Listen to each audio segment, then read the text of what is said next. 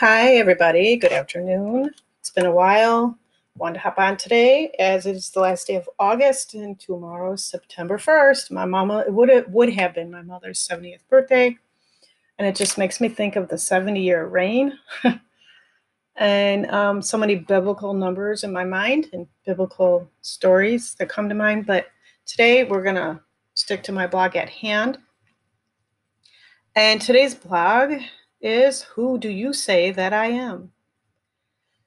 He said to them, But who do you say that I am? Matthew 16, 15. As we are called to preach the gospel to all creation, all big and small, rich and poor, young and old, Jew, Gentile, every tribe and nation, we need to understand what it is that we are to preach. Is it life or death? Is it salvation or damnation? Is it the words of the prophets, apostles, disciples, or is it the words of Christ?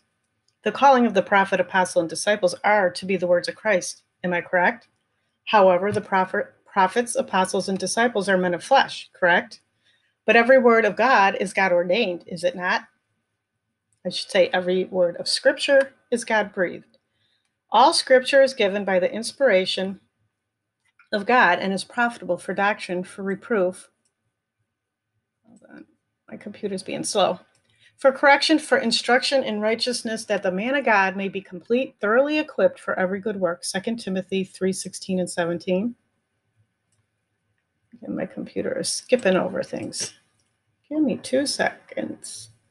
So, with all that said, and keep in mind we are all a work in progress, I want to share some really good words of wisdom, knowledge, and prophecy God has revealed to me some years ago, and now He's enlightened it even more.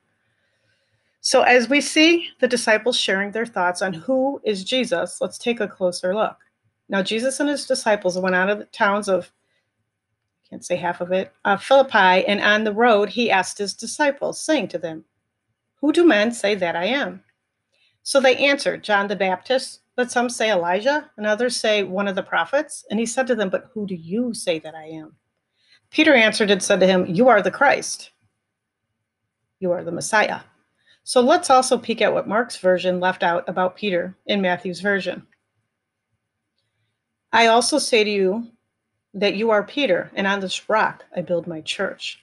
Jesus answered and said to him, Blessed are you, Simon Peter, for flesh and blood has not revealed this to you, but my Father who is in heaven. And I also say to you that you are Peter, and on this rock I build my church, and the gates of Hades the gates of hell shall not prevail against it. And I will give you the keys of the kingdom of heaven. And whatever you bind on earth will be bound in heaven. Whatever you loose on earth will be loosed in heaven. Matthew 16, 17, and 19. So let us realize here that Jesus is asking them, Who do you say that, that I am? He is not asking, Who does everyone else say that he is, but who do you say that I am? Also note that he is stating that Peter's answer to his Peter's answer is what his church, us the believers, will be founded on. Not what not that it was Peter the man, but Peter's heart led answer to the question. Then note that he's stating that it wasn't from flesh and blood that Peter made this claim, but it was from God in heaven, and that the gates of hell shall not prevail against it, and that the keys to heaven were given to the church believers upon this proclamation. Now let us look at Jesus' last response here in Matthew 16 20. Then he commanded his disciples that they should tell no one that he was Jesus the Christ. Jesus stating here that it wasn't what we tell people to believe because all people must personally answer for themselves the question, Who do you say that he is?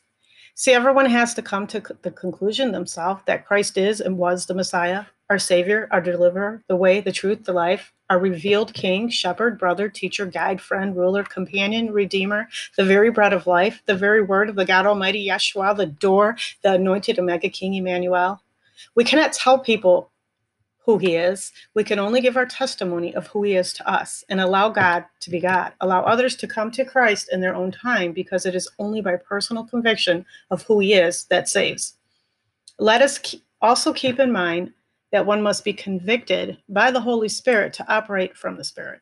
Until one is absolutely born again, they cannot see the kingdom of God. Therefore, they are not held to the highest standards that we as born again believers are.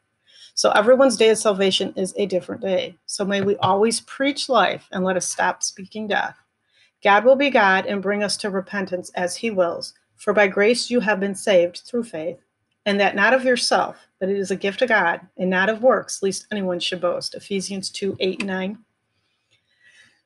well, I have more on this revelation, but I will make that my September blog. It might even be written tomorrow. to be continued. On my proclaimed love, Diana. Please look forward to some video teachings I will be doing. Again, I'm in Facebook jail for a few more days. I did intend to take a 10 day break, but God kept me on.